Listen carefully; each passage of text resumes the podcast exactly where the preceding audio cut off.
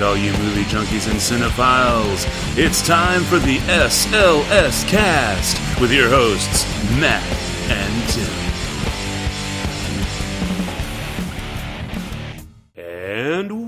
Welcome, one and all, to episode 236 of uh, the SLS Cast. Yes, ladies and gentlemen, this is the phylogenetic trees episode of the SLS Cast because it turns out there are 236 different phylogenetic trees representing the history of evolutionary divergences among five species.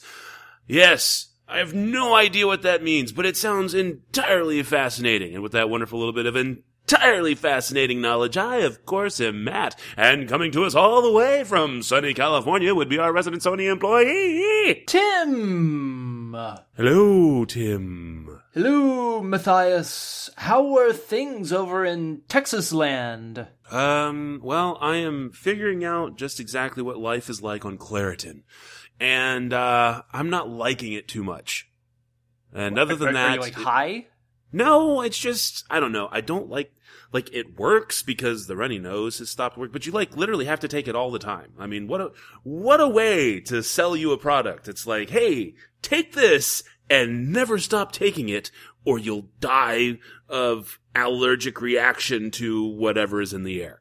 Uh, I'm like, "Okay, well, I'd really rather not die of allergic reaction." And of course, yes, I am uh, definitely exaggerating and whatnot, you know. But So ha- have you um, become like dependent on Claritin? Like, I guess you because I think I forgot to take it today. I think I forgot to take it today, and now I literally feel like I'm starting to get sick. Start to feel like I'm getting congested and everything. And then over the last week or so, I've been taking it every day, and then I noticed that my runny nose has gone away, and I don't feel like stuffy headed anymore. But I also don't feel like it. Just feels like it's just weird. It. I just feel like there's always crap in my nose. So I feel like it's kind of stuffy, but I don't sound stuffy and my nose isn't running anymore. So it's kind of like it's working, but I just don't like the way it works. It's okay. You, you can admit that you're actually taking opium. Yes, that, that you, you have found me out. I am my own Sherlock Holmes, medicating with cocaine. I mean codeine. Right? Yes, that's what I meant to say. Yes, codeine, not cocaine. anyway, so how are, how are you, sir? I'm doing well. It was kind of nice watching all these movies. All all five of these movies we'll be covering this past weekend. And no, I mean I'm not considering The Mummy as one of these five movies, but it's been years since we had so many movies to watch all at once when they're they're actually really good. This is true. I, I have definitely really loved uh, reconnecting with these movies, and we'll get into it more uh, later on. It turns out that as I'm watching these movies, I remembered watching all these movies when I was a kid. The only the, the exception was The Best Years of Our Lives. I had not ever seen that before, but all of these other movies, I'm like. God, it was it was just so good to come back to these movies again. And a couple of them, I, I kind of felt like I had seen them before, but then I could like hear I'm watching them unfold and everything, and like they were expendable. I remember sitting with my stepdad and watching this stuff on AMC back when there was only AMC and they actually did show American movie classics. Um, much like Turner Classic Movies today, the, that format back then. And, um, you know, and it was just kind of, it was amazing to watch, you know, to have these just nostalgic feelings come back and, yeah, so, so, but we'll get to that more later. We'll, we'll get to that later. Um, and since we do have so much stuff to watch, uh, should we just go ahead and get right into all the goodies? We probably should. All right, then let's do it. We're gonna jump into the old mail sack right quick. Check that mail sack, check it good. Check that mail sack like you should. And of course, um, as usual, if you'd like to send us an email, please do so. You can send us an email to the show at slscast.com. Uh, we have 44 new followers on Twitter, which, uh, Tim, you said put us over a, it put us over a threshold. That's right, Matthias. We are now over 400 followers currently on Twitter. Woo! Which, you know, we would love any one of those people to please send us an email, because we didn't have any emails again this week. So The sack runneth empty. I'm telling you what, it's it's like we have literally had a vasectomy of the male sack. I think It this just- is when we need two different versions of the male sack song. We need one with the kids cheering, the other one with the kids uh, either crying or or absolutely We need, devastated. we need yeah. one like like on The Price is Right when you lose, or the old "Let's make a deal" when you pick door number three and it's the donkey. You know. Or how about a castration sound?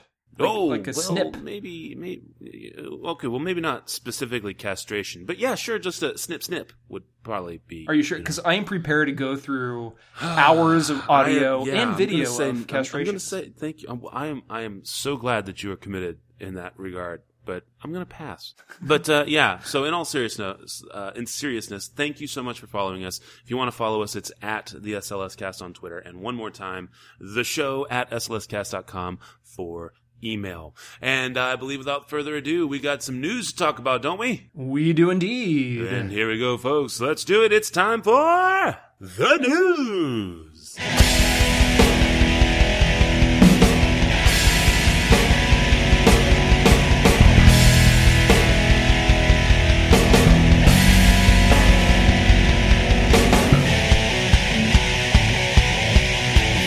And first up from me, uh, from HollywoodReporter.com by way of Pamela McClintock and Mia Galuppo.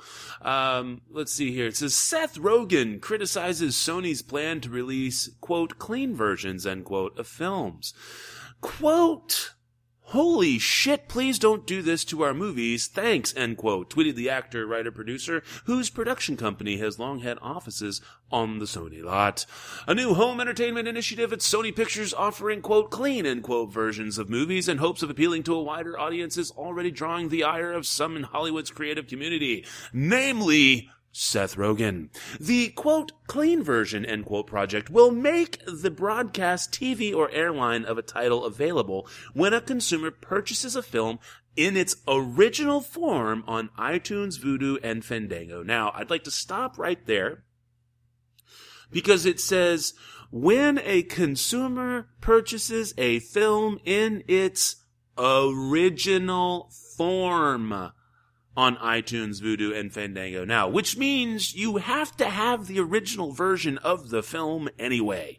That means you're going to get both, which means if you feel the need to have clean version because that's what you're into and you understand that you are not getting it in its original format, but something that is more family friendly for whatever reason, then that's fine. But you always have the option to go back and watch it as it was originally intended. Carrying on, the initiative launches with 24 films, including Big Daddy, 51st uh, Dates, Step Brothers, Talladega Nights, The Ballad of Ricky Bobby, all of the Spider-Man movies, and more serious fare, such as Captain Phillips and Crouching Tiger, Hidden Dragon. Oh my gosh. Uh, it's important to note here, uh, in, in the article, it says none of the first 24 titles star Rogen, who has made a number of films for Sony, most famously The Interview, the R-rated comedy which prompted the devastating hack of the studio. Uh, let's see here. It says that Rogen's last film at Sony was the R-rated film Sausage Party. Um, and uh, let's see here. Sony's home entertainment group says in promoting the program, quote, the clean version allows viewing for a wider audience, giving people the chance to watch their favorite films together. Films of all ratings can be adapted as clean versions. However, the extent of such adaptation can vary. End quote. Now that is definitely the bulk of that article. There's a little bit more there if you would like, as well as a video version if you prefer. Um, Tim, thoughts? Again, if you want to check it out, HollywoodReporter.com by way of Pamela McClintock and Mia Galuppo. Seth Rogen criticizes Sony's plan to release, quote, clean versions, unquote, of films. Your thoughts, Tim? Do you care? Does it matter? I don't think personally that Rogen has anything to worry about because the whole point of their films is that uh, his films, uh, w- is that they are raunchy, they are, um, Yeah, there's there's no point to watching their movies without. Right. The, the, the, the whole idea is that, it, yeah, it's, it's irreverent, it's raunchy, uh, it's verbose, um, it, it- yeah, I, I don't know. Well, I'm looking through the full list here of the 20 some odd movies, and yeah, you have 51st Dates, Battle of the Year, Big Daddy, Captain Phillips, not a lot of like hard R movies here. You have Elysium, the Ghostbusters movie, Goosebumps with Jack Black. I don't know really why you, we need a censored version of Goosebumps. As well as uh, Pixels and the original Spider Man movies. Again, I don't understand why uh, actually all the Spider-Man movies, I should say. I don't understand why we really need censored versions of this.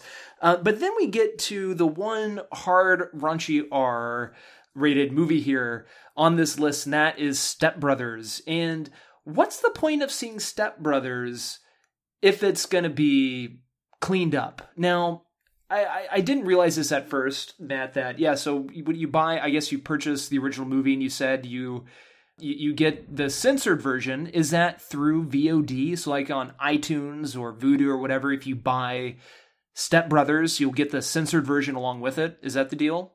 Uh, yes, you are Okay. getting um, you're getting the broadcast TV or airline version of the title, and it's just available to you. So you, it's not like um, it's going to force you to only ever watch just this clean version. You literally get both, so you're going to be able to choose. And it's uh, and and it's when you're doing the purchases on iTunes, Vudu, and Fandango now. Yeah, I, I just think it really op- just opens it up to more bullshit later on. I think the idea of having the censored versions available to own is stupid because this reminds me uh, years ago, and I don't know, Matt, if you've seen this documentary, if you even know what I'm talking about, but I think in Utah, The Mormon, yeah, the Mormon thing, yeah, yeah, yeah, there, there was a yeah, there was this like underground. Well, actually, wasn't underground. Like people opened up stores, their own blockbuster stores, where the owner of this store would go and take popular movies that he would buy at Walmart. And he would re-edit it, so like Godfather or Scarface, it wouldn't be as violent, it wouldn't be as bloody. What's the point of doing that? Not only a, you're ruining the director's vision, the art, the artist's vision, but there's what's the point of actually watching Scarface? It's it's all about the violence. It's not all about the violence, but a portion of it's about the violence. and, and I think that's the point, though. That, that the point here is choice. Um, be, eh, but the choice is now being made by the studio. So yes, you can still argue at the end of the day eh, artistic integrity, but there was, believe it or not, there was a TV cut of Scarface. How they managed to get, I mean, it, it's actually in the making of, if you have, if you have the collector's version of Scarface on DVD or Blu-ray, then they actually talk about how it, like, nobody thought it was possible to make a TV cut of Scarface, and yet they did it. Um, and it worked for the most part. So, so, at least in this regard, while yes, artistic integrity is still a thing, this is now done at the discretion and the behest of the studio. So it's not just somebody going, well, I know how to edit. I will decide what's family. No, now at least the studio is going to do it. Um, and then it does allow people to see it. Now, sure, something like Step Brothers does seem kind of dumb, uh, to, to dumb down, so to speak. But, I mean, there's stuff in there. Like, even in the, the Spider-Man, like the original Spider-Man trilogy, you've got, um, Kirsten Dunst and I mean, you know, the whole rain where you can completely see through her top and everything else. I mean, it's like, come on, the top is just at this point a formality because the rain is making it so you can see her boobs clear as day. So it's stuff like that, I would imagine, is the stuff that they're taking out. Yeah. Um, and, and, and you know what? That's fine. If, if you're, if you think your kids can handle that and if that's stuff that you're cool. And if you don't, then now at least you have the option to see something that's not. But at least if you're gonna do something stupid like this, um, then Have fun with not? it. I yeah, think. at least at least now the studio is somewhat in, in control. this particular thing makes me remember Die Hard, the whole Mr. Falcon instead of saying yippee ki motherfucker, yippee ki Mr. Falcon. And then it also makes me remember the Edgar Wright's movies like Hot Fuzz. Like, usually after the movie, or after they make a movie and after it's been released, the same people go in and record additional dialogue to make these airline and censored versions. And so with Hot Fuzz, and I'm sure other Edgar Wright movies also with Simon Pegg, they purposely go in and do ridiculous edits. So if you're stuck, like me, stuck watching an edited version or censored version of, of Hot Fuzz, where they curse a lot and there's a lot of uh, gratuitous violence, it's at least somewhat entertaining because they purposefully have fun doing it and and kind of make fun of themselves and make fun of the whole system of of creating censored versions of their own movies. But yeah, no, that's very interesting though. Well, what do you have for us, sir? All right, so my first pieces of news come to us from thehollywoodreporter.com. Both of these are RIPs. First up here, Fred Koenekamp, Oscar winning cinematographer on The Towering Inferno, dies at 94. This here is written by Mike Barnes, and it says this. His long list of credits also include Patton, Papillon. Is it pa- it's Papillon, right? Peon? Papillon. Thank you. I that's I can never remember. Yeah. French for butterfly? Butterfly, Yes. Papillon, Papillon. Islands, Papillon, Islands in the Stream, and The Man from Uncle. He has died at the age of 94. Koenekamp died May 31st. His daughter, Kathy, told HollyReporter.com he suffered a stroke last year and died at her home in Bonita Springs, Florida. Koenekamp spent more than a decade at MGM, where he served as director of photography on several films, as well as the stylish NBC series The Man from Uncle. The innovative cinematographer won his Oscar, shared with Joseph F. Biroc, for the disaster film classic The Towering Inferno in 1974, and also was nominated for Patton in 1970 and Islands in the Stream 1977, a pair of George C. Scott stars directed by Franklin J. Schaffner. He also collaborated with Schaffner on Papillon, Yes, Giorgio in 1982, and Welcome Home in 1989. Koenekamp served as a DP on more than 40 features, including Live a Little, Love a Little, 1968, The Great Bank Robbery from 1969, Beyond the Valley of Dolls, 1970, Billy Jack, 1971, Kansas City Bomber, 1972, Uptown Saturday Night, 1974, and the list goes on from there, including, including The Adventures of Buckaroo Bonanza Across the Eighth Dimension from 1984. The article does go on for quite a bit more, and I highly recommend you all to give it a read. Again, that was Fred Koenekamp, Oscar winning cinematographer on The Towering Inferno, dies at 94. Next up, again, via The Hollywood Reporter, Adam West, straight faced star of TV's Batman, dies at 88, written by Mike Barnes, and it says that Adam West, the ardent actor who managed to keep his tongue in cheek while wearing the iconic cowl of the Cape Crusader in the classic 1960s Batman series, has died. He was 88.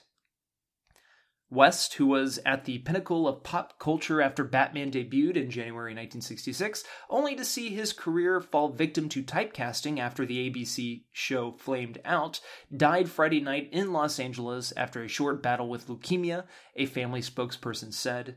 West died peacefully surrounded by his family and is survived by his wife, Marcella, or Marcel, six children, five grandchildren, and two great grandchildren.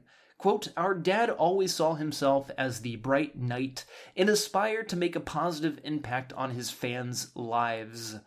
He was and always will be our hero, end quote, his family said in a statement. Raised on a ranch outside Walla Walla, Washington, West caught the attention of Batman producer William Dozier when he played Captain Quick, a James Bond type character with a sailor's cap, in commercials for Nestle's Quick. And the article does go on for a little bit more. I highly recommend you check out these two articles again, both from the thehollyreporter.com. The first was the, the passing of Fred Koenekamp at the age of 94, and lastly, Adam West at the age of 88. RIP. Uh, yeah, I mean, Adam West in particular was pretty sad because his resurgence has been very exciting to watch the past so many years, whether if it was on Family Guy, which I never really watched, so it was neither here nor there for me. But watching him at at uh, at Batman conventions and in documentaries, and then he was also voicing Batman in a new in a, in a Batman animated movie that came out last year. Him and Burt Ward did one together as the classic Batman and Robin duo. And uh, I don't know if he finished recording or not, but they were working on a new one um, just recently. So I, I hope he finished doing it. that- would be an excellent sign off, I guess, from Adam West. So, Matt, what do you think about these two? Well, uh, on the first one, that definitely uh, sad. I actually did not realize that his career had spanned so much. I did not realize that he had gone from Papillon all the way to things that were so recent. Um, so that is definitely sad. But uh, I was truly sad about uh, Adam West. It's just so nice when someone is able to turn their career around by just embracing everything that made um, the the stunted career, as it were, possible. And so, um, and and while he was definitely celebrated in the winter of his life, I, I really do think that it was just fantastic that he was that he was just so gracious about it and I think that that went into the longevity that was. But I do think that the zaniness and the fun was definitely expounded upon in Family Guy, which I've watched, I want to say like 14 seasons of that show. So I'm pretty sure I've seen just about every appearance of Adam West on that show. Um, and he was hilarious. It was just so wonderful to see him do something that was so zany and fun. Um, but uh, yeah, it's, it, but it is sad. R.I.P. Bright Knight. And uh, yeah, so I guess I will jump in uh, as long as we're talking about things in the realm of celebrity deaths. Um, I have one from voanews.com uh, by way of the Associated Press. It says Judy Garland returns to Hollywood laid to rest in mausoleum. That's right. Uh, Judy Garland has been laid to rest in a mausoleum named for her at Hollywood Forever Cemetery. A spokeswoman for Garland's estate says her family and friends held a private memorial service for the actress um, on Saturday, this this last Saturday, which would have been the 10th of June, and that would have been Garland's 95th birthday. She was buried in the Judy Garland Pavilion. Garland's children had basically wanted to bring their mother remain bring their mother's remains home to Hollywood uh, because her third husband had her buried in New York. And so I guess they finally got everything worked out. And now there's actually a wing of this mausoleum where all of them will be buried there. So like Liza Minnelli when she passes away, so on and so forth. And uh, just thought that was pretty interesting.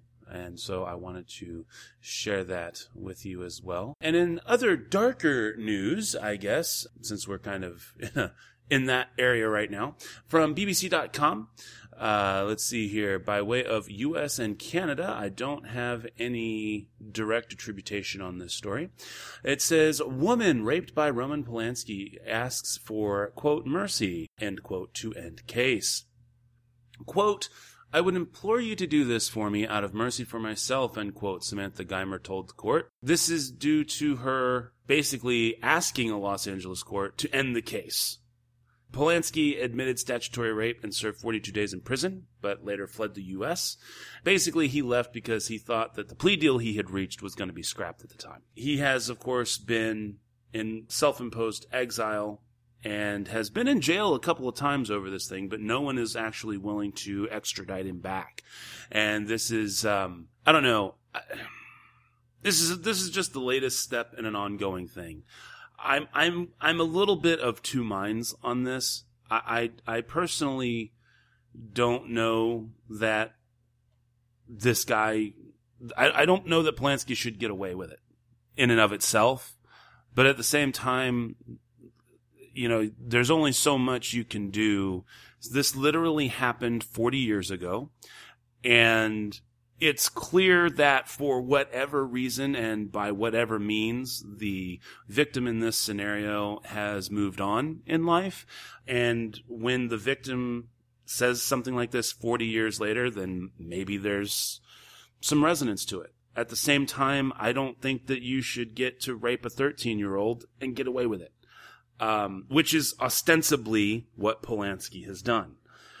You know, but as far as we know, he's never done it again. So, look, there's someone who learned their lesson, I guess. This is weird. And I don't know exactly, I mean, it's complicated. So, I don't know. Tim, thoughts? Anything on this? Um, on either one, on the Judy Garland uh, being reinterred in Hollywood versus New York or the Roman Polanski news. Hmm. What if Roman Polanski hid in Judy Garland's coffin and is now living in the Judy Garland mausoleum secretly? I, I don't know about Roman Polanski. I think at this point he is what he's he's got to be 80 now or 83 years old. 83 years old. If I mean he's still making movies, granted his Hollywood career has not been the same and he hasn't had great success probably since The Pianist maybe. One other movie that came afterwards that I loved is called The Ghost Writer that came out in 2009-ish.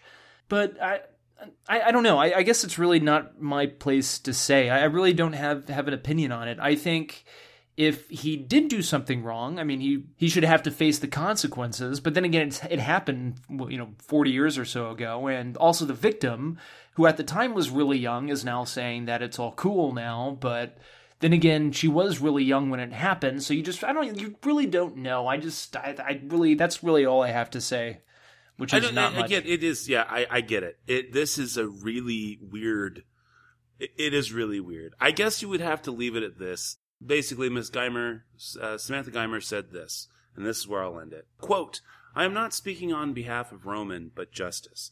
I implore you to consider to resolve this matter without incarcerating an 83 year old man. End quote.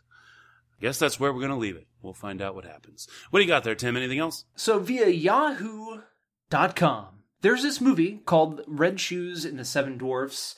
Uh, I never heard of it, but apparently Chloe Grace Moretz is in it. But the title of the article, again from yahoo.com, and this is from a week or so ago, uh, actually a couple, almost a couple weeks ago. People are not happy about this body shaming Snow White movie, written by Caroline Bologna, uh, via the HuffPost, May 30th, 2017, and it says this Stories about women in entertainment dominated the 2017 Cannes Film Festival news cycle as Sofia Coppola became the second woman to win the award for Best Director, and jury member Jessica Chastain spoke out about the disturbing depictions of women in cinema. Journalists at Cannes tweeted photos of a billboard for Red Shoes and the Seven Dwarfs, a Snow White parody that will reportedly star Chloe Grace Moretz. The ad shows the tall, thin heroine wearing red, high heeled shoes next to a shorter, heavier version of herself, barefoot and holding the shoes. What if Snow White was no longer beautiful in the Seven Dwarfs, not so short? The tagline asks. The suggestion that a shorter, rounder Snow White is, quote, no longer beautiful, end quote, attracted the ire of many parents with young kids. On Tuesday, model and mom of two, Tess Holliday, tweeted a photo of the billboard at Moretz, saying, quote, How did this get approved by an entire marketing team? Why is it okay to tell young kids being fat equals ugly? End quote. Red Shoes and the Seven Dwarfs is a product of South Korea's Locus Creative Studios. The company's website describes it as a family friendly film and outlines the plot as, quote, After seven handsome princes are magically transformed into seven ugly dwarves, they set out on a quest to break the curse by getting a kiss from the most beautiful princess in all the land, end quote. According to IMDb, the movie is a, quote, a parody with a twist, end quote. While Snow White is a German fairy tale famously published by the Brothers Grimm, The Red Shoes in the working title is likely a reference to Hans Christian Andersen's fairy tale, The Red Shoes, which tells the story of a girl with enchanted red shoes though the magical shoes in the fairy tale have a slightly more sinister effect than simply making one's appearance conform to societal standards of beauty. The Locus website, the company website, suggests that the movie has a slightly more empowering message and apparently, the princess character is on a journey to find her lost father and learns, quote, not only to accept herself, but to celebrate who she is inside and out, and to let the beauty within shine brighter than anyone else in the land. End all quotes there. Again, uh, if you want to read more about it, do check out this article via Yahoo Style, uh, which is also via HuffPost. People are not happy about this body shaming Snow White movie. Matt, what do you think about this? Do you find any offense to this? It's hard for me to say because I'm No. I'm not a woman. I'm In, not a in- lady. in short, in short, no. because it's asking a what if question. And the what if question is meant to be provocative and it's meant to get you to think, well, hang on, what is this about? Why are they asking this question? This is kind of interesting. But at the same time, I can I mean, I, I, get the whole idea of let's not body shame. Look, as a, as someone who, had, you know, hey, I had I, I've lost thirty two pounds this year so far because you know what, I'm like seven thousand pounds. I get it.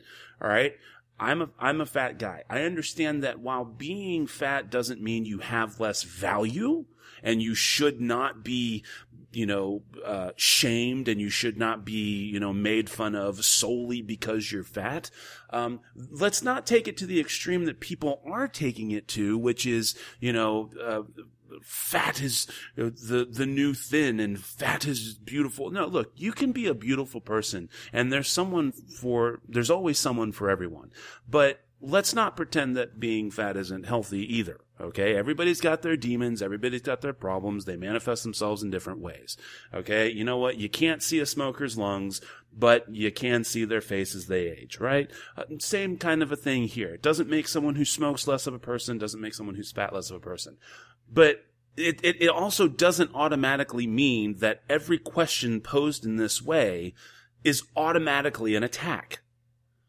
If the whole point is to get you to understand, to, to get you to ask, why is it, why is this question here? And to search for the answer so that you understand that the point of the movie is finding the beauty of yourself within yourself. Well, then I guess that the, I guess the advert did its job. Um, let's not immediately jump to the conclusions here. All right. I mean, I, I really get tired of the special snowflake thing. I mean, you have to remember at the end of the day, all the snowflakes put together just make snow. All right. So it's okay to ask a question. That is what I think. If that makes any sense at all. and that's my news.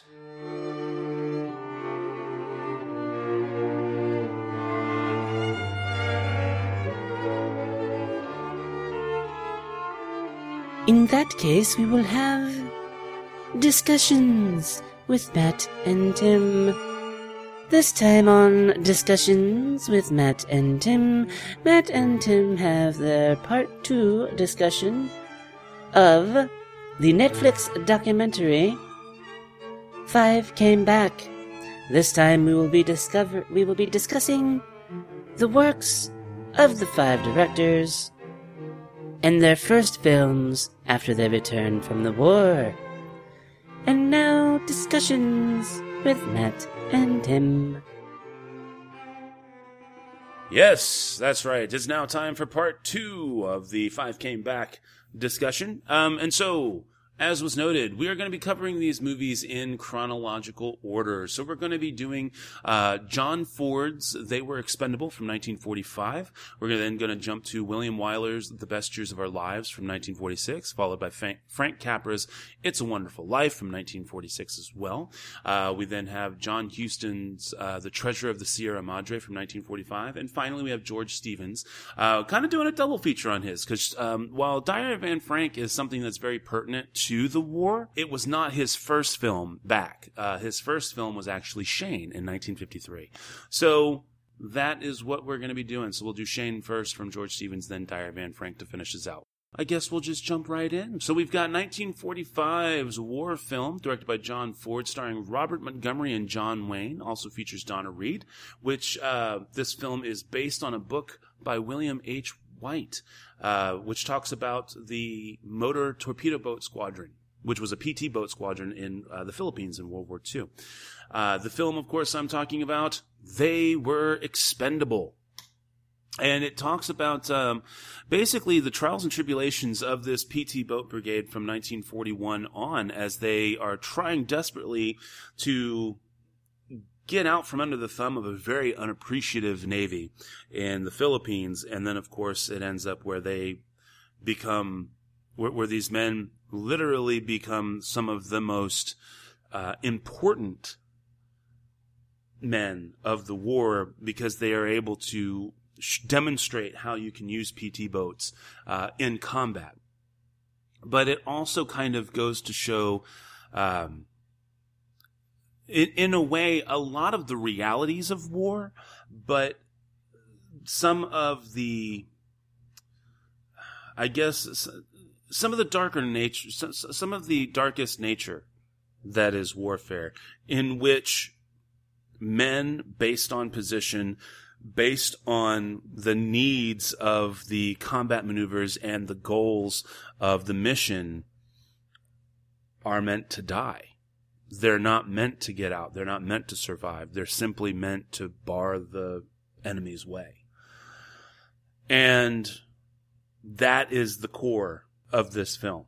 And I think it really goes to, I, I mean, and Tim definitely uh, jump in on this for sure. What makes this movie so so interesting is that you really get to see what the war did to all of these directors. And John Ford, he's the if you remember from the documentary, and sure he's the one who snuck off and got drunk after D-Day, right? Yeah, yeah, right Okay. after it. Right out, yeah, because he saw and and so you can you can kind of see like what the war did to him in this movie. This movie, while it's a very very good film, it's still a heavily jaded film. These guys are not happy. Robert Montgomery plays Brick, um, Lieutenant John Brick Brickley. Uh, John Wayne is Rusty Ryan, who's the, uh, lieutenant in the in the film, and these guys are both miserable from the get go, right? This is not your average patriotic, oh, I'm here to save. No, these guys are miserable. They're actually in the process of trying to get transferred out when Pearl Harbor happens and they have to stay. You could, I don't know. It's, it's really interesting just to kind of see the mindset of what the war did to John Ford. It's not that the movie is not patriotic, and it's not. I mean, this movie was heavily touted uh, because of its support um, from the Navy and from the Army, even the Coast Guard, because this film was actually uh, was actually done in the Keys, uh, in the Florida Keys. So, it's not that it's not patriotic, but it's it's not exactly you know gung ho God bless America all the way either. And that is a huge shift in tone from what we would see before now. I don't know, Tim. I mean, I, I love this. I mean, this movie is fantastic. So It- It's a great movie because up until this time, really, most of the movies that were made by Hollywood were movies that were made for the war effort. Like these light-hearted movies where they glorified war, you know. And this is originally what like George Stevens did not want to do with his light-hearted films right before he joined the war. He wanted to quit making his light-hearted movies and do something that was down to earth, more grounded. Well, this is exactly what John Ford did when he got back. I mean, he was so affected by D Day. Him and uh, his group, you know, they shot everything. They shot some of the most horrific battle footage that it scarred him. And when he came back, that that's why uh, in the credits, in the credits, Robert Montgomery was a captain Robert Montgomery, he was actually a commander. He he really he really was a commander in the uh, Navy in the Navy Reserves, I believe. but in the credits, he was credited as Commander, uh, Commander yada yada yada Robert Montgomery. And Yes. same for same with John Ford. John Ford was given his proper service name, and it was very interesting because they were proud to serve and do something good for the war effort and to be a part of the army. And in fact, John Ford wanted to continue serving the USA. eh, But he, he couldn't because he was a filmmaker. He had to come back and, and do films. And also, I don't think the Army really wanted to keep him along as well because he was a heavy drinker and he kind of dug his own grave when he did go off on a three day bender after D Day. But he came back and he made They Were Expendable. I, I think it's a little more of a patriotic movie, but there's also a very interesting element of impending doom, which is what you never saw in the Go USA movies from during the war that Hollywood made during the war. I mean, the whole impending doom, I mean, the entire movie, the audience is wondering, like, will John Wayne's Lieutenant Rusty Ryan live to see his new love interest, played by Donna Reed? Like, and, and it actually works because the relationship that they establish in this film between the two of them, between John Wayne and, and Donna Reed, isn't this like machismo John Wayne character who grabs the girl and they automatically fall in love? There's like this wonderful little dinner scene where it seems like they spend most of it just looking at each other and you can just tell that there's this unspoken love between the two of them and at the end of the movie, when he has to go on this mission and he's trying to get a hold of her and wants to show his affection towards her, he can't get a hold of her. And it's pretty sad when you watch it because John Ford did such a good job at crafting this film and crafting these characters based on what he saw when he was overseas. He saw what the same guys went through in the army. And then the patriotism again, the way they use the music really conveyed this sense of patriotic doom, I guess. Like right before they're going on this crazy battle where they know one of their PT boats more than likely isn't gonna make it out. That's why it's, you know, they're expendable. Uh, they make it a point to say that in the movie that this mission more than likely somebody's not going to make it. They do this overwhelming patriotic uh, theme of you know it's the battle hymn of the republic and it starts swelling as they're loading onto the boat and then the camera shows all these onlookers of the all these other servicemen smiling with pride as the group boards their pt boat for this mission. And then another element of patriotism is the old man in the movie who's refusing to live to leave his post after the US surrenders to the Japs in the Philippines again, this is all things you really never saw in these war movies, and, and it actually feels real, you know, because we all know that we might not make it out alive, or these soldiers knew that they may not uh, make it out alive. And granted, it doesn't do a, a perfect job at depicting reality and the human condition of war. It does a good job at at not Hollywoodizing it and doing something a little bit different. This is an incredibly beautifully staged and choreographed film with the action, with the explosions. Some of the coolest explosions I've seen in movies happen in this movie. Like when their PT boat gets shot up and they're hiding behind rocks and these trees. And man, the explosion's just insane. And the humor is also wonderful as well. Like these are, it feels like you're watching real soldiers interacting with one another.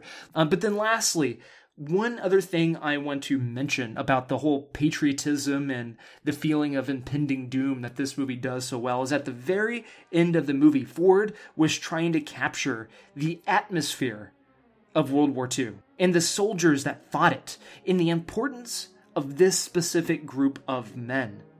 So at the end of the movie, the focus is being shared by not just Robert Montgomery and John Ford and some of the other men. But at the end of the movie, when a few of the main characters get on the plane and they're flying off to go back home because their job is done, Ford chooses to end the movie with these troops going back to work. More than likely, they're going to get captured, and more than likely, they're going to, you know, be in some prison camp for however long. And they're walking down this beautiful beach in the Philippines. And again, the battle hymn of the Republic, not swelling this time, but beat of a slow drum you know, just kind of going, going, and suddenly the men stop and they look up, and all the men smile up at the plane full of soldiers that get to go home. And they're proud to serve their country, but then again, they wish they were up in that plane and knowing that more than likely they're going to get caught. And then they continue going. Right on. Okay, well then let us jump into the next movie. Uh, this one, of course, is going to be uh, William Wyler's submission, The Best Year of Our Lives from 1946. And just to clarify from They Were Expendable, obviously the movie has to have patriotic tones, otherwise it's not going to get that kind of support that it got from the military. Um, and that has continued even to this day. If you're not, if you're not per, um, portraying the military in a, in a positive light, um, they won't sponsor you or support your film. But and so what I what I meant to say was not that the film is distinctly unpatriotic or anything like that, but that it's not everything for the cause and hurrah, let's just go to die. It's actually showing you what it means to truly give your all for your country. I think would be a better way to say that. So just bear that in mind going forward. um, Best Years of Our Lives, again directed by William Wyler, produced by Samuel Goldwyn. Uh, the film actually stars, um, uh, sadly, most people that you've probably never heard of, but uh, the the primary stars were uh, Myrna Loy, Fredric March, Dana Andrews, Teresa Wright, Virginia Mayo, and Harold Russell. Uh, and it follows four different guys: uh, Fred, Homer, um, and Al. I'm sorry, three guys. Sorry, Fred, Homer, and Al, uh, who are act who meet up um, from vastly different parts of the military, and they're heading home. And they all happen to live in the same city, and so they kind of get to know each other briefly. And uh, as they get home, they're returning to their lives. Fred was actually a uh, he's like an Air Force captain, and he's a successful bombardier and everything in Europe. Um, but he is a soda jerk. Um, and you got to remember, millions of GIs were returning home. So everybody is capable of doing all of these jobs, and yet there, you know, there was no commercial airlines, uh, you know, to speak of back then. You know, you had like Pan Am, right? You had Eastern, um, but you wouldn't just be able to naturally transition from being a captain in the Air Force to just jumping right back into doing anything. And so Fred finds himself not being able to do anything but be a soda jerk. Um, you've got Al, um, who is more, who's kind of like the, the, the, the most successful because he kind of had a stable life when he left and so for him, it's trying to, it's just trying to reassert himself um, as a into his stable life. But he's got new perspectives that he didn't have before. He actually gets in trouble at his job because he sees that he's got this veteran who needs a loan for a home, but he doesn't really have any collateral. But by virtue of being a veteran, he deserves the shot at the loan. And so, okay, let's do it. And then his boss gets onto him for it. And he's like, hang on. You know, this guy deserves a shot. It's like, doesn't matter if he deserves a shot. It's paper, he has to have money. I mean, it's, you, you're immediately seeing all of this kind of stuff. Homer, um, was a football quarterback, right? Successful football quarterback. He loses his hands when his aircraft carrier sinks. Um, he's literally got hooks for hands. And you, so, so you have to, you begin to understand that the best years of our lives is not so much about the fun we have that we experience because of the way we get to grow up in the shadow of the success of veterans. But it's more kind of an ironic statement because the best years of all of these people's lives, in one form or fashion, were seemingly wasted. And it, and it's not just the people, it's not just the veterans who missed out.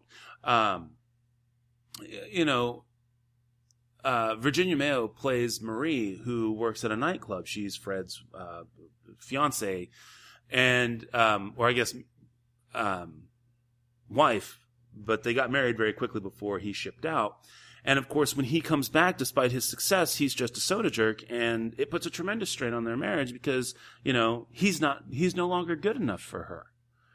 And it's like these people have expectations. The, the women who got left behind had dreams. And yet all of those things got put on hold too. It's not, it, it's not that she's not, it's not that she's not wrong for wanting more, but at the same time, what are you supposed to do?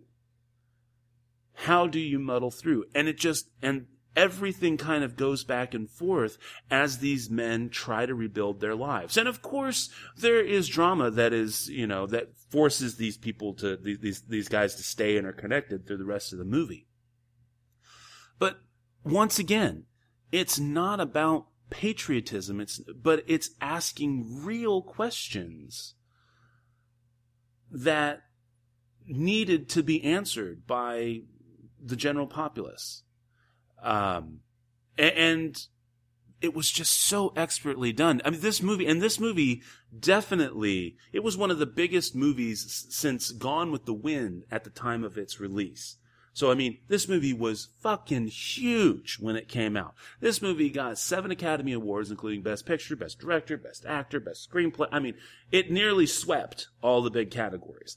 And, um, I mean, and it shows. This is a, just a fantastic movie. And once again, we see where William Wyler's headspace is at coming back from the war.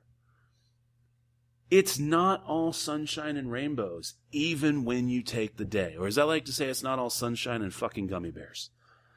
The reality of life doesn't go away even when there's a happy ending. And this definitely takes a hard look at what comes after. And it's so good. Oh, it's so good. It's not exactly a super happy ending. It's definitely somewhat thought provoking. But man, it, and even when it, the, the the culmination of the movie, God, it's just so good, so good, so good. Tim, I know I'm just rambling here. but Feel free to jump in. So William Wyler, when he returned from the war, he was deaf because of going up in an airplane, a bomber. It was it wasn't a B fifty two, was it? It was like a B seventy two. I have it written down right here. So, ba- so after he uh, he wanted to do a follow up of the Memphis Belle. So there's an he ended up doing this other movie called uh, shit. I'm gonna get it wrong, but it's like light lightning bolt, I think, or lightning bolt. Thunderbolt. Thunderbolt. Yeah. Thunderbolt. And so it was to model this brand new airplane. I think it was like a B 72. Oh, P-47. P 47. Close enough. the P 47 Thunderbolt, in which he had to create all these different cool little ways to put cameras in it. He wanted to get cool shots of this new plane, so he got up in another bomber to get all these other shots because he himself couldn't get in this plane. And that is when he lost his hearing. He lost a chunk of his hearing. And it wasn't until later on when he ended up gaining like 25% or I think 45% of his hearing back. Uh, but that's why he had to leave because he, he lost his hearing. So he really wanted to make to make a movie that showed especially showed at least one character with a that left the war with some kind of physical deformity. The others suffered mental deformities, but what the movie does interestingly is show how all these guys uh, are incredibly similar despite their differences in in uh, in def- deformities and differences in rank especially. And the portrayal of Homer Parrish, he's the one that returns home with the hooks for hands. Well, that character is played by Harold Russell, who did lose his hands while training for World War II. An explosion triggered during practice, and that's how he uh, lost his hands. But he won two Academy Awards for his role of Homer Parrish. Harold Russell did. He was awarded the honorary Academy Award for bringing hope and courage to his fellow veterans through his appearance in the best years of our lives. If they thought there's no way a no name non actor would win the best supporting actor Oscar, because nobody knows who he is. And guess what? He won it. So he is one of the only people to ever win two Oscars for pretty much the same role in one ceremony. And in fact, he is only one of two non actors to win the Academy Award. The other one was I, I forget the guy's name, but it was for a later uh, a movie from like the late '80s.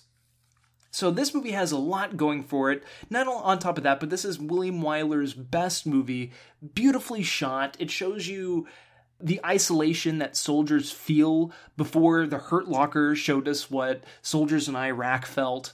Uh, you know that uh, and and and like the the grocery store scene when he walks into the grocery store and you see all those advertisements for products everywhere and you can just tell in some way he's a little bit taken back by it it's just absolutely fascinating and something that nobody really experienced at the movie theater at that time or saw in a Hollywood movie at that time. It's an absolutely wonderful film. Everybody out there who considers themselves to be a cinephile or a movie buff, you have definitely got to check out The Best Years of Our Lives. All right. Well, that moves us uh, directly into the most well-known of all of these movies, I'm sure, uh, which would be, of course, Frank Capra's "It's a Wonderful Life," uh, which debuted um, just about a month after uh, "The Best Years of Our Life," and not not a whole lot to add to this, other than Frank Capra was uh, really the only director that didn't actually um, get out very much, if you will. Uh, that's not that, that's not to say that what he didn't that, that what he did wasn't important by any stretch of the imagination, but he never really went overseas that much. Um, a lot of the work that he did stayed in Hollywood or stayed in Washington D.C. Um, and he definitely had a vision. He he was he was definitely most profoundly patriotic. I would argue he was probably the most ardent patriot of all of the directors that are covered in Five Came Back uh, by a mile. Um, and yet, uh, you know, his experiences were a lot different. And I think that what is so interesting is that not only is this Frank Capra's first movie back, but it's also James Stewart's, uh, Jimmy Stewart's first movie after he came back from the war. And I think that the, I think what makes this movie so wonderful, uh, no pun intended, is that it doesn't shy away from its own versions of the problems that life can bring to you. Um, and while it definitely doesn't necessarily do it in terms of the war, it does show you from the perspective of someone who wanted to go but couldn't. And I think that's a little bit of Capra in there because if you remember, um, George, because of his ear, he was 4F, so he didn't get to go. And yet he was, you know, he, he made sure to always keep the town morale up. He was there for every drive. He was there for all the rationing. He was the, the air raid warden and everything like that. Um, and and so he demonstrated his love for his country and his willingness to fight and support the war by doing everything he could at home. And interestingly enough, that's kind of what in, in a in a similar vein that's what Capra did. But I think what makes this movie so important is that someone who saw action like Jimmy Stewart is that you have to make the conscious choice to to to move on, to move forward, to find the meaning and the beauty of your life because your life is still important. And when you watch this movie after just having coming off of Five Came Back, and for me, ju- I had just finished watching Shane before I watched this one. it's a, it makes the movie a hell of a lot more touching. It's really good. You know, if you want to hold off till Christmas to watch this one because it's your one of your perennial favorites, then fine. But I would highly encourage you before you watch this movie again, do your best to try and watch at least any number of these other movies, uh, one or two of these other movies, or at the very least watch Five Came Back before you watch this one, and uh, see if it changes your perspective. What do you think, Tim? Yeah, no, for sure. Totally agree. So what's interesting about Frank Capra and It's a Wonderful Life is that the character of George Bailey, he's a man who who pretty much sacrifices his personal time, you know, his his family time to serve others. But the funny thing is is that nobody remembers him for it at all. And when Frank Capra returned to the US after the war, he was an unknown. Nobody knew who he was. There was new people in the movie industry. There were new executives, new producers, yada yada yada, new writers. Nobody really wanted to work for him. So he went and established his own movie company called Liberty Films. And I guess ironically, again, It's a Wonderful Life bombed and it caused Liberty Films to go bankrupt. And the movie was never appreciated until the 60s and 70s when it was on syndicated TV during the holidays. And that's when people fell back in love with it and realized it was such a great movie. Seventies and eighties. Really? 70? Okay, 70s. It- yeah, because because it had to fall into public domain before then. So it had it, it literally had to sit for like 25 years before they could start showing. Oh it. So wow, oh, that's crazy. 40 so 46 and 25 would be 71 the earliest. Yeah. So But I mean, we all know. I would expect that we all know what "It's a Wonderful Life" is. So I'm not going to really say anything else. But just keep in mind next time you watch it, and after you watch Five Came Back documentary, just keep in mind what Frank Capra was going through when he made that movie, and if anything, it might make the film that much more poignant. Especially the character of George Bailey, it might make him that more relatable. Now we have 1948's The Treasure of the Sierra Madre. And this, of course, is John Huston. Uh, this was his first movie back, and this, of course, is, uh, it's actually based on a novel, a novel from 1927 by the same name, and it's about two guys who are basically desperate for money, and they join, um, a- an old prospector in a hunt for gold in Mexico at a time when it was very dangerous to hunt for gold in Mexico. Film stars Humphrey Bogart, Walter Huston, uh, Tim Holt, and Bruce Bennett. And this is a movie where three guys, uh, it's three, it, basically two guys, a guy by the name of Dobbs and another guy by the name of Curtin. Dobbs is played by Humphrey Bogart, Curtin is played by Tim Holt, and they basically meet an old prospector played by Walter Huston who takes him under his wing as he goes and looks for gold in the Sierra Madre Mountains. And it turns out that Huston actually uh, knows Howard, the prospector, played by Huston, uh, Walter Huston, knows what the uh, it, uh, he actually knows what the hell he's talking about, and they find gold. Unfortunately, desperation leads to greed, and you kind of see what greed does to men. Again, really, really interesting after having watched Five Came Back to see the themes that come out of this movie. This movie has absolutely nothing to do with the war, has absolutely nothing to do with war in and of itself on its face, and yet it goes to the human nature that ruins all good things, um, or that has the potential to destroy all good things. And yet, um, by the end of the movie, you can also see the indomitable spirit of someone who refuses to succumb to the evil side of human nature. And it's really interesting to watch Dobbs as he kind of progresses through the movie. Um, Humphrey Bogart uh, is generally known as kind of the Sam Spade esque character, you know, very cool, um, you know, tough when he needs to be. But in this one, he's literally unhinged, and it's really a cool performance by uh, Humphrey Bogart. I, I hadn't seen this movie in a long, long time.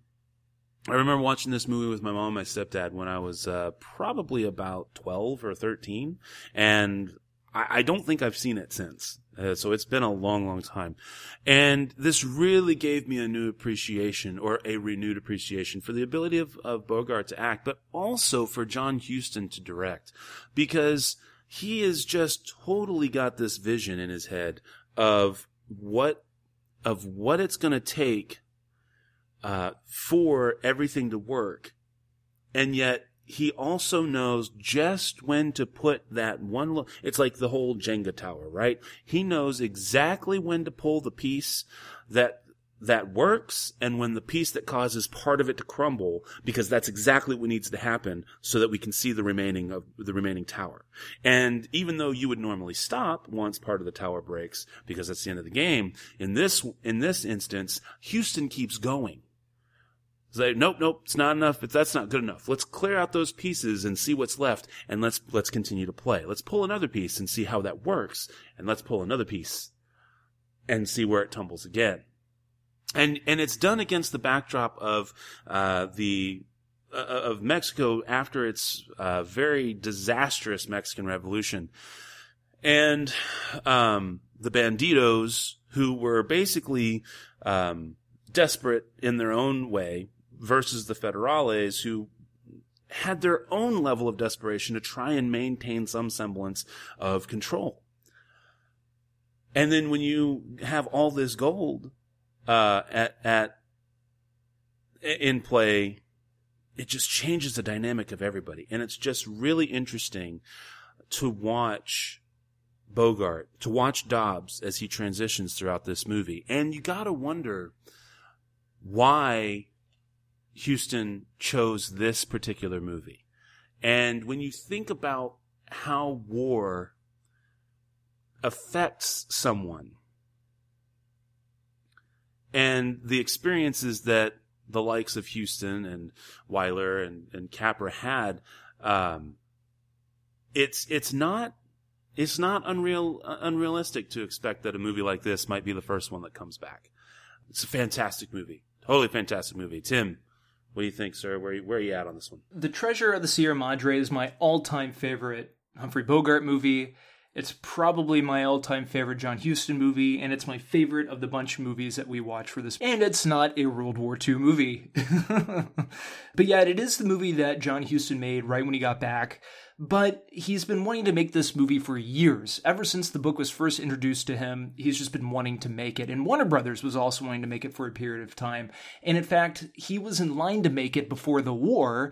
And there were all these other directors that were wanting to make it because John Huston was out and uh, and the, the execs and the producers at Warner Brothers just kept coming up with, with, excuses as to why all these other people shouldn't make the movie, but it should be John Huston whenever he gets back from the war. And ultimately, he came back, they made the movie, and it's absolutely wonderful. And it didn't do well at the movie theater. In fact, the movie was uh, not really the first of its kind, but it was one of those unsuspected audience dividers. Like, the tough guy doesn't get his way, and that's what Bogart used to play. So Bogart, right off the bat, is playing against type. And this movie is also layered as well. There's more to this movie that's actually darker and more dramatic and more, I guess, in a way, psychotic than a lot of these other movies, let alone other Humphrey Bogart movies that people have seen and loved for a number of years. Like it's no Maltese Falcon, despite starring Humphrey Bogart and directed also by John Huston. And what I mean by this movie is layered is that there is a bandito, one of the Mexican banditos that pops up. He has his moment to shine at the end of the movie. His name is he's credited as Gold Hat, well, actually, that character is Dobbs's alter ego, and Dobbs meets his alter ego at a, at the pinnacle, at the most crucial part of the film, at least for his character. It's just absolutely fascinating, and it's seriously that good and, and well crafted. It's pretty phenomenal. And that's all I'm going to say about it because I really don't want to give away too much of this one. Very cool. Very cool. All right. Well, then we are going to move into 1953's Shane. Uh, basically, uh, this is George Stevens' seminal Western classic. And, um, now, and you'll note this is definitely the longest period of lapse in filmmaking from the directors of Five Came Back. And, um, given that, you know, the first movie was in 1945 and we're already at 1953, uh, for George Stevens. This movie is, I think, probably, if, I mean, at the end of the day, I kind of have to maybe more for uh, personal reasons than anything. I would have to say that this is probably my number one of all of these movies, mainly because this is kind of like the idealized Western version, if you will, of why we fight. And I think it goes to a, a lot of what made America stand out in the 50s and the 60s as as it turned into this um, as, basically as it turned into the international first world power that it did out and beyond after World War II. And th- this movie kind of goes to the heart of everything that makes that possible. It's a man with a past. Shane, he's a man with a past, and it's clear that he has a past. And yet, there is something inherently good in him that is that in and of itself is intrinsically flawed. And while he is quiet and he stands up for good, you're not ever sure throughout this entire movie because he just kind of comes in and these homesteaders are getting run over, uh, who have every right to be there. It's an evil cattle baron and he's literally the only person in a position to stand up for him. And he has no reason to and yet he does. and you don't ever know through the whole movie whether or not he's trying to make up for his shortcomings or if this is truly who he always has been. And he just kind of moves to the next place where he's needed as he goes. And for me, I, I think that this, this movie shows how the war affected Stevens. The U.S. does come out on top at the end of World War II, primarily because, um, because of geography, we didn't have anything actually truly touch the mainland of North America in in and of its entirety. Um, there are some exceptions here and there, um, and and clearly, we you know Hawaii is not the mainland of North America, but America does, as we have come to realize and accept more and more today, America, despite its greatness, definitely has a lot of things to answer for. And you almost have to wonder, is that it is the spirit behind America what's wrapped up in shame? Is that what Stevens is really asking? And in some ways it doesn't matter because it's just such a beautifully shot movie. And there's just so many like the epitome of of ev- of virtually every trope you've ever seen is in this movie. But it's the epitome right? It's the key. It's the start. It's where it's the genesis. So when you see Jack Palance um in his uh role of Jack Wilson, right? And you see the stereotypical black. He's just wearing all black, the black hat, the black leather gloves, right? Um, you know he's the bad guy. We know Shane's the good guy because of the white hat, but he often wears neutral colors. And and yet he stands up for it. You've got the the sweet, innocent, and yet at the same time completely saccharine, annoying kid. um, and it, and, and yet it works. It just everything works. And again, seeing this movie after having seen Five Came Back, I mean, you, you just you're, you're in a whole different mindset watching these movies, and it's just wow, just such a powerful film. I, I would say that for me, um, as cool as Treasure of the Sierra Madre is, and I can definitely understand why that would be Tim's greatest, uh, you know, favorite pick out of these.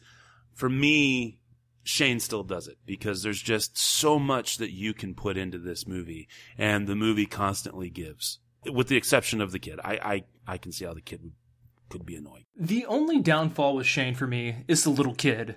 But I mean that that's not saying too much. It's a it's a beautiful movie. Poor Brandon.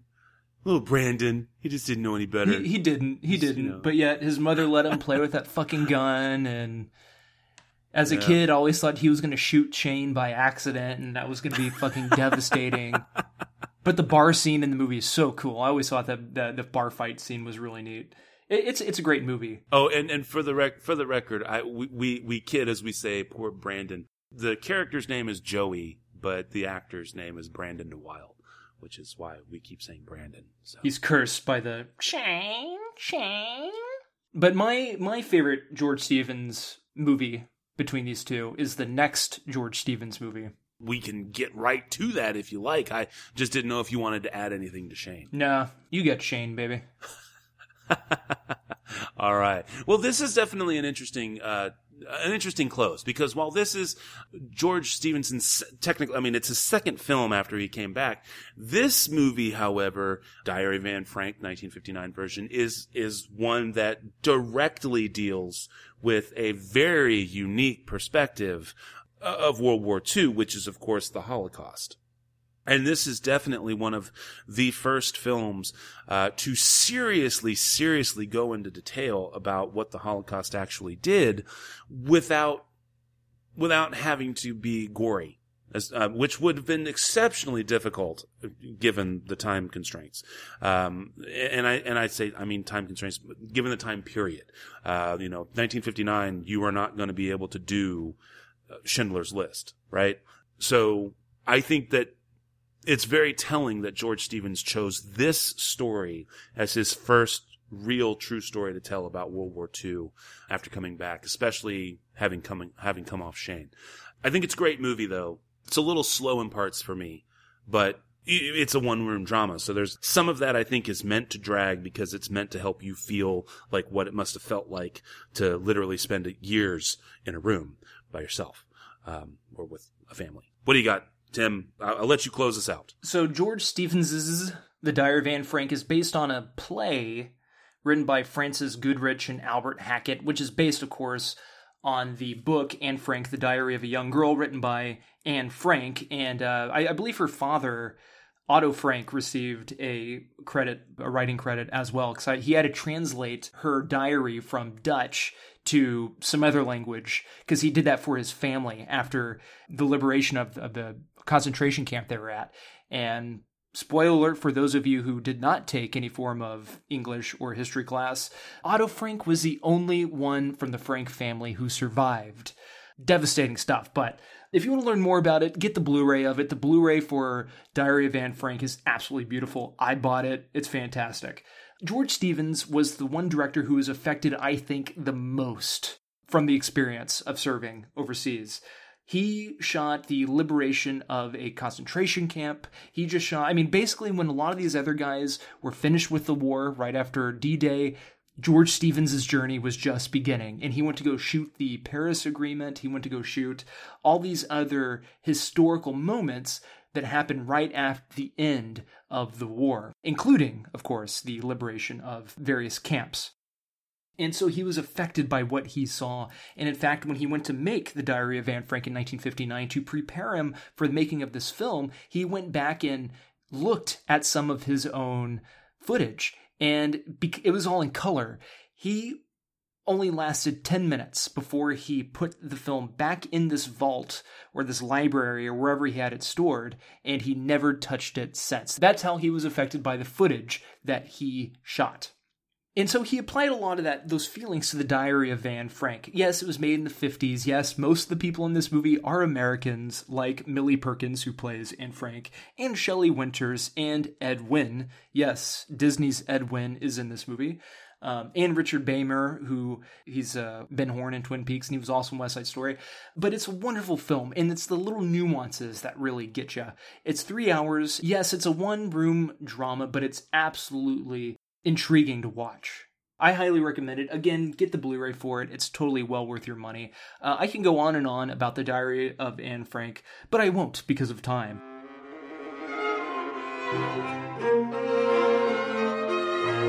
Thank you.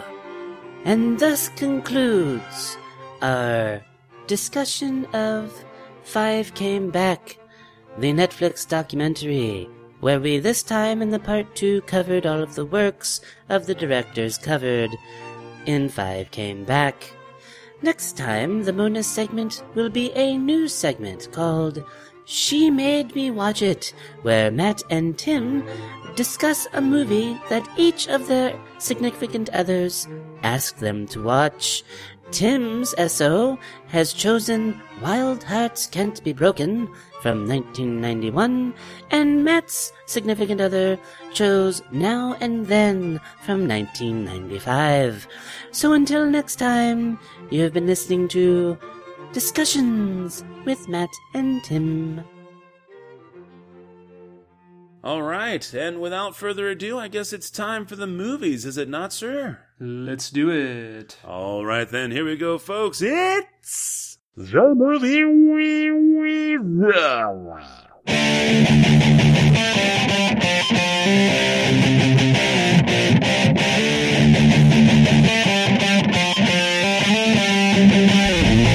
Shall we venture on to Dracula. Yes, yes. Uh, why don't you go ahead and lead us off, sir?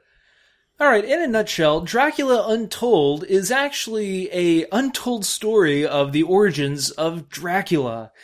And this movie would have been completely well, I think it would have been better if it was going to be made by the original director and I forgot his name. Alex Proyas? Yes. Originally, Alex Proyas, the director of one of my all time favorite sci fi movies, Dark City, was supposed to make this movie um a few years back, but for one reason or another, it didn't didn't work out. He wanted to make a, a Dracula story about Vlad the Impaler. And really this movie isn't about Vlad the Impaler because all the stuff that happens takes place after all of the unpa- impaling when he decides to be a better human being, a better husband, a father, and a, a better leader, a trustworthy leader, a good leader that doesn't in- impale people, you know, on sharp things. Of course, as you probably know from the trailers, he uh, encounters a vampire and you know decides to become the you know what you know as the Dracula character to defeat the uh, the Turks, right?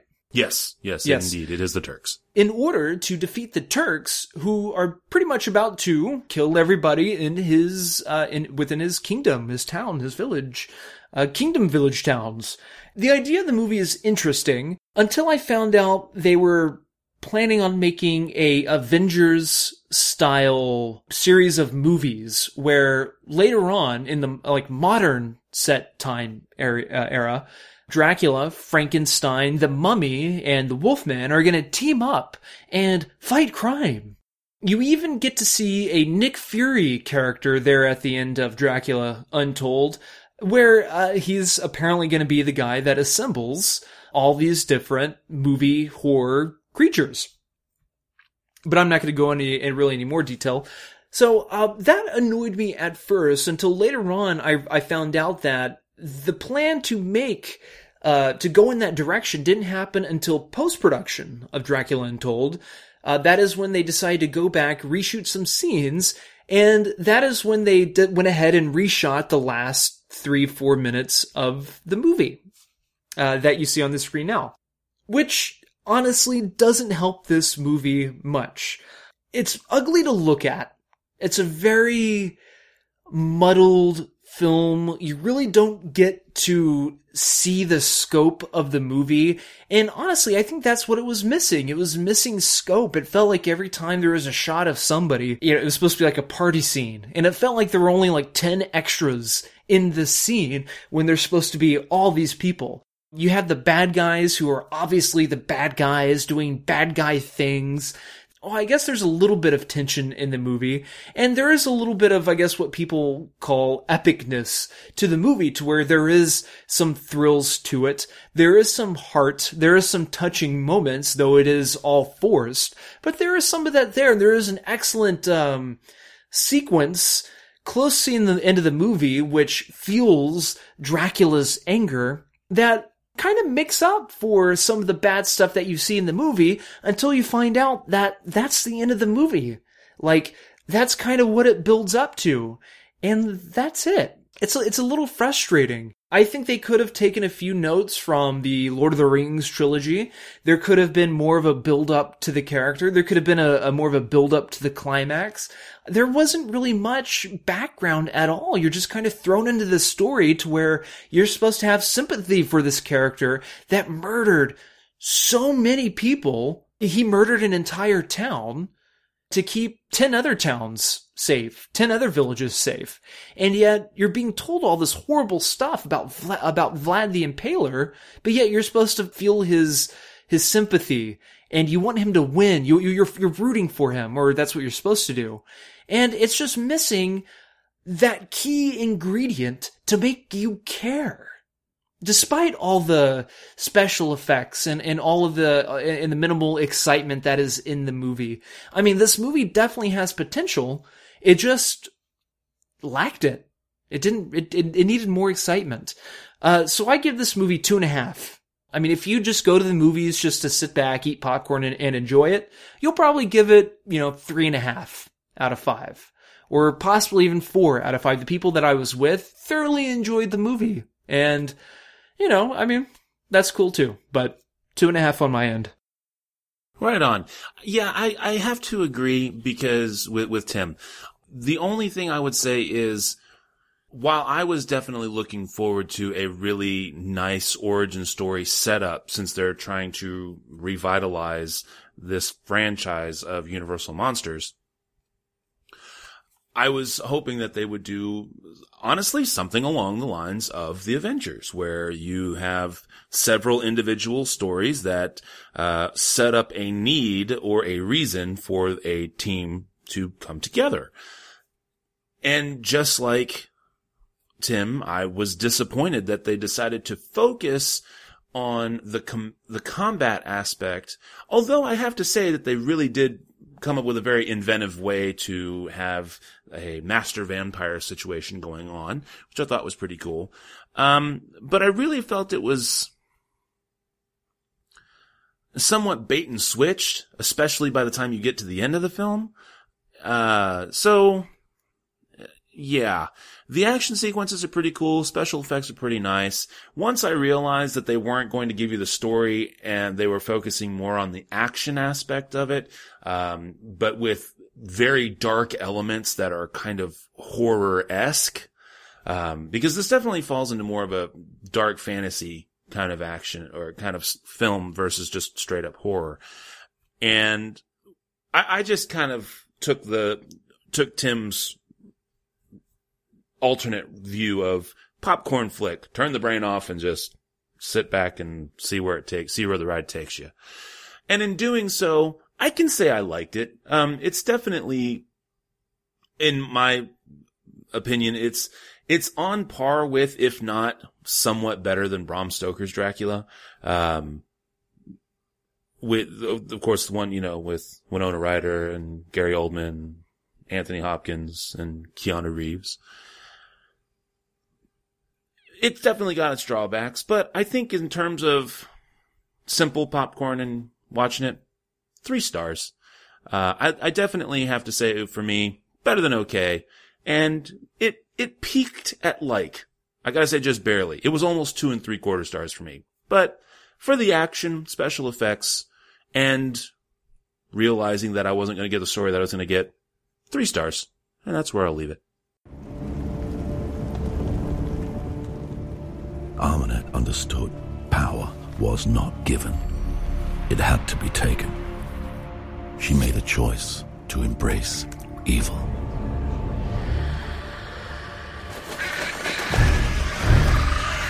Set, the god of death.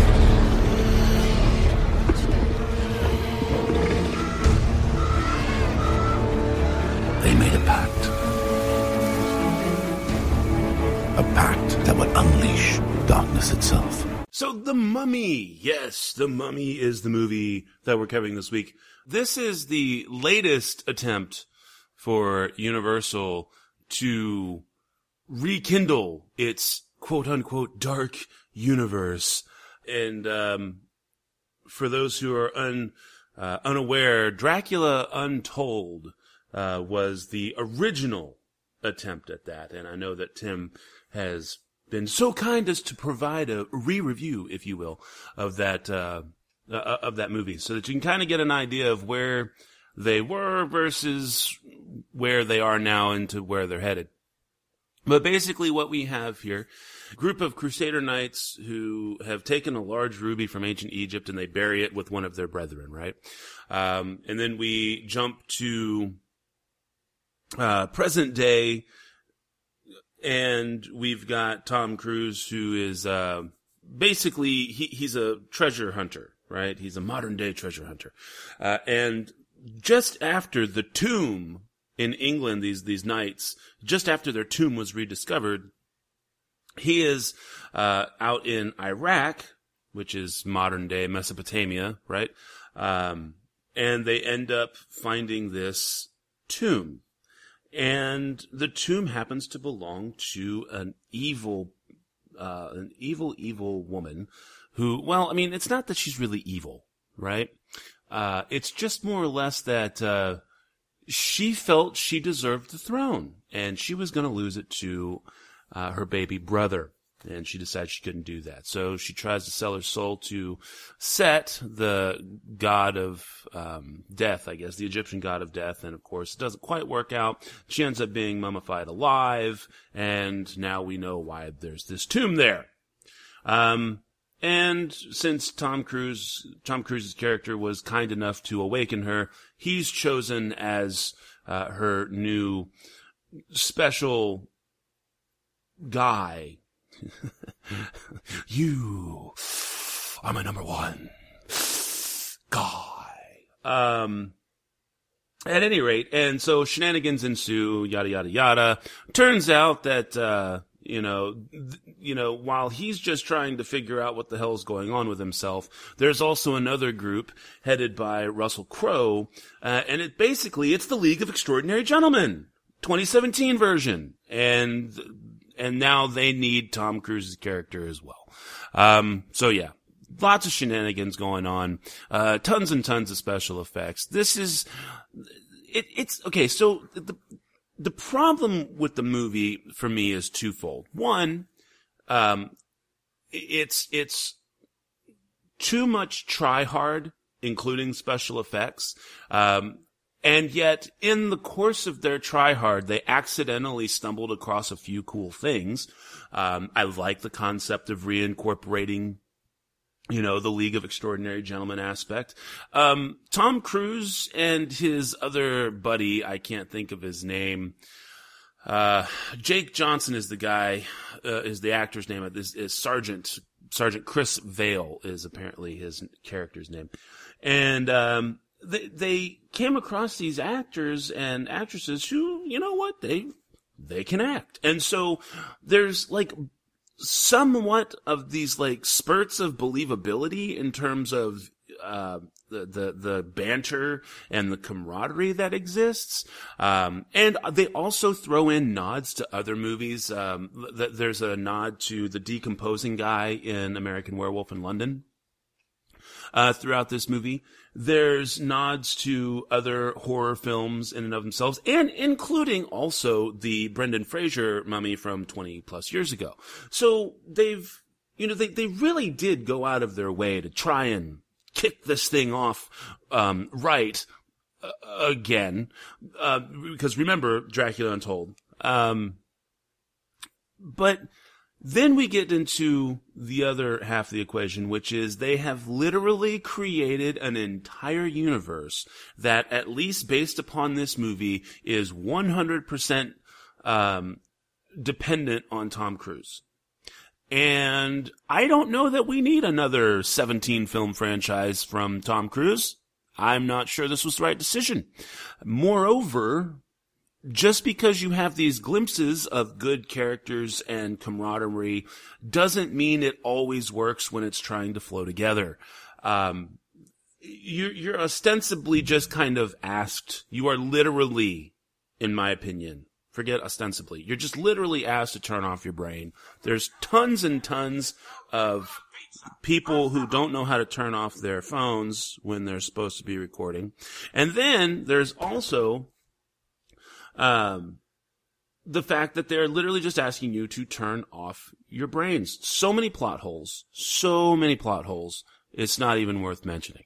Um, and yet the film is kinda fun.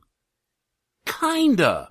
Um, perhaps it's because my expectations were lowered, but, um, I just, in as much as my review was all over the place and yet somehow probably kind of entertaining, so is The Mummy 2017.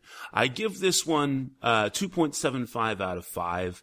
Um, it's it's a little better than okay. It's definitely not terrible, but I can't truly say that I liked it either. Let me think! Just let me think! If anyone is listening, this is Al 26, urgent hot! Request dynamic precision strike at our mark! You did not just call it an airstrike! Oh, yes, I did!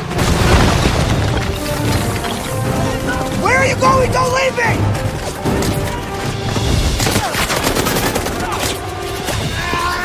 There's nowhere to go!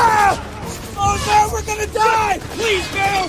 Let me think! We're gonna die because of you! Just let me think! What? I'm thinking! What are you thinking? I'm thinking we're probably gonna die here! I knew it! Tim, save me. Save me, uh, Aya Senpai. Right? Would saving that- you that- would saving you mean me giving it a significantly lower score than 2.75 because Maybe. Maybe. maybe. Did, did you get bit by a camel spider?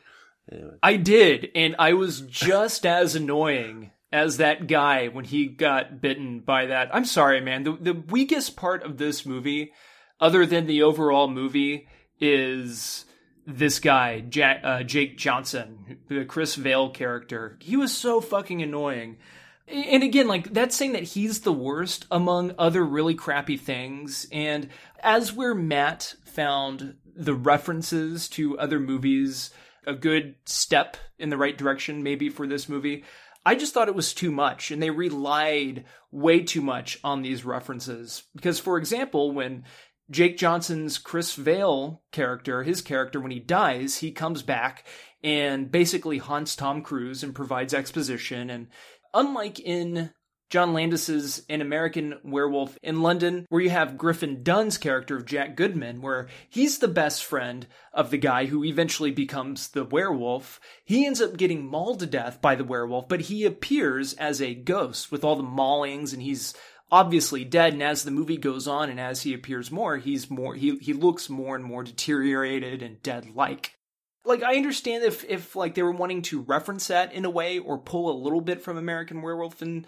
in London, that's cool. But they kept relying on it. He kept being the comedic uh not the comedic fallback because even Tom Cruise was trying to play a different type of character which did not work. Too many comedic characters trying to compete with each other as to who is funny when it is absolutely clear that none of them are funny or cheeky or can actually pull off a significant quip or anything like that. That was just one of the most annoying things out of a handful of other really big annoying things. Another annoying aspect was the dialogue, the exposition filled dialogue. And a lot of the dialogue, when it's not brought to us by Jake Johnson's character, is brought to us by Annabelle Wallis's character of Jenny Halsey, Halsey, Halsey, or Halsey. I don't fucking know. But, of course, she is the Rachel Weisz character. She is the English speaking love interest. But she's not as cute as Rachel Weisz, and she's not as charming as Rachel Weisz, and she's not as. She doesn't have the same screen presence as Rachel Weisz. And for that matter, a lot of the other people, including Tom Cruise, even though it's obvious that Tom Cruise is having a good time, he's working his butt off, and he pulls some things off okay, I guess. Nobody really looks good playing these characters or sounds good playing these characters, if that makes any sense whatsoever. And I was pulling these references from the the 1997 or 1999 Mummy movie uh, with the whole Rachel Weisz thing, is because this movie most of all rips off the 1999 Mummy. It's just roles are reversed. In the Brendan Fraser Mummy, the Mummy was after Evie, the Rachel Weisz. In this one, Sofia Boutella's Ahmanet is going after Tom Cruise. Ahmanet, if you remember from the Brendan Fraser Mummy movie, is who, uh, what's his name? As I forget his name, he was trying to resurrect Ahmanet from Rachel Weisz. So it's a lot of the same exact story, but gender roles are reversed and some very minor things are kind of swapped around. But I did mention the exposition filled dialogue. You can hear a lot of this in the trailer for it, like whenever they first come across the tomb and Tom Cruise, uh, or and they're all like inspecting the tomb, and somebody is like, uh, or actually, it's the British woman, uh, Jenny. She goes, "These chains are not for bringing it up, they're for keeping it down." Of course, she doesn't sound like it. She sounds more British and more feminine. And then it's like she says this, so automatically she's able to get all this information just by looking at it like static chains and static vines and like crap all over the place. There's no no no normal human being can just look at something and realize, wait a minute. I think that is for submerging and keeping it submerged and not for bringing it back up or resuscitating or, or, or something like that. You know, and of course she explain she exclaims, "Oh my god, they're keeping it here." And then of course Tom Cruise shoots that little rope thing which triggers a whole mechanical fucking Egyptian thing that automatically brings the tomb up and the story continues. So if I was one of those fuckers years and years ago that was burying this bitch, I think I would make sure there wouldn't be any feasible way at all that anybody could ever, ever potentially, accidentally raise this coffin out of its mercury tomb. Like, why not just keep the coffin submerged and have something heavy on top of it just to keep it down there? I don't know, just a lot of crap like that that is just so blatant. At least for me, it was so blatant that I just couldn't help noticing it. Other than noticing that every single major plot setting we are we've already saw in the in the trailer, for example, the airplane stunt, the crazy car wreck, uh, when the mummy's chained up at the end, a lot of stuff with Russell Crowe as Dr. Jekyll. It's everything we already know. So when you're watching this movie, and especially when you pay money to see a movie like this, a lot of people are going to pay attention. And one, one thing that I absolutely hate about trailers, uh, it's the same thing with Spider-Man Homecoming. It's the same thing with a number of other trailers I've seen where I've already, where I've seen the movie. They give away so much of the plot. And it's always fun when you go into a scene and you have no idea what's going to happen because we've seen the trailer, we already know what's going to happen to Tom Cruise in the outcome of the airplane scene. So suspense out the window. The car wreck scene, we already know what leads up to it. We already know what happens after it. No suspense there, no mystery. And then the chains. We already get an idea of how she's going to break out of those chains from the trailer, so no suspense. Other than that, I think the most important thing that this movie was lacking, and again, I'm going to compare it to the 1999 The Mummy, and even the one that came out a couple years later, The Mummy Returns, even though The Mummy Returns isn't that great of a movie, but I still think it's a, it's better than this one, is that it doesn't have heart. You know, it doesn't have a soul to it. There's no suspense, there's no wonder, and then there's no danger.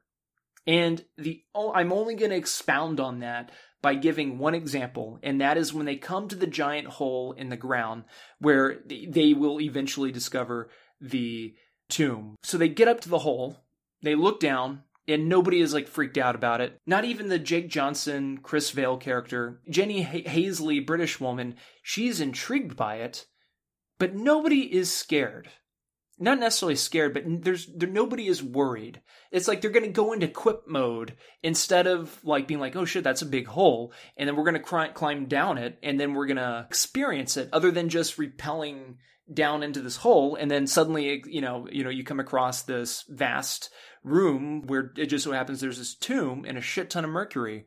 So that is why I give the Mummy 2017 1.5 out of five. I will admit that, like Matt, I had to be um, not in the right frame of mind to enjoy it for the most part until it just got a little too tedious and, and way too predictable. But I think if Alex Kurtzman wasn't the one directing this movie, if they did a couple more passes with the script, it could have been something entertaining. So 1.5 out of 5 for me. Welcome to Prodigium, Mr. Morton. From the Latin, monstrum vel Prodigium. A warning of monsters. Forgive the state of things, we had very little time to prepare for our guest, and only the information Jennifer provided to go on. In truth, she works for us. It's not an exact science, this business. And the business being? Evil. Mr. Morton. Recognize, contain, examine, destroy. She is by far the most ancient we've ever encountered. Awesome. All right. Well, then that brings us to the end of the movies. Next week's movies are going to be Cars 3 and It Comes at Night. Both of which will be in the theater. So I guess without further ado, we can just go ahead and get right to the spiel, right? Spiel on.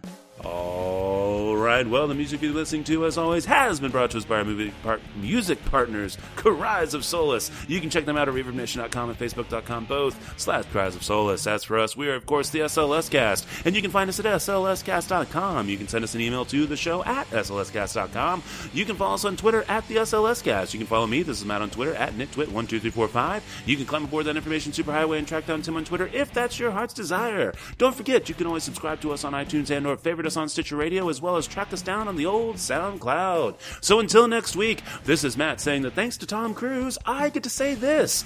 Nothing ends nicely. That's why it ends. Take care, cinephiles, and we'll talk at you again next week.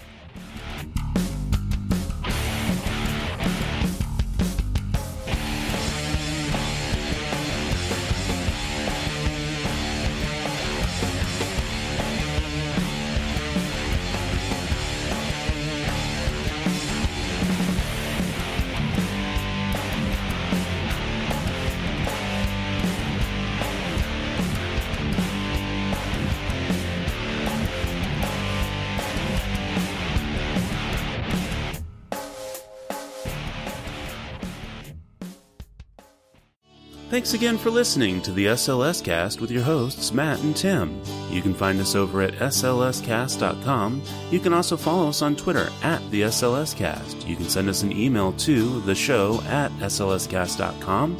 And of course, you can always subscribe to us on iTunes and or favorite us on Stitcher Radio. Thanks again for listening.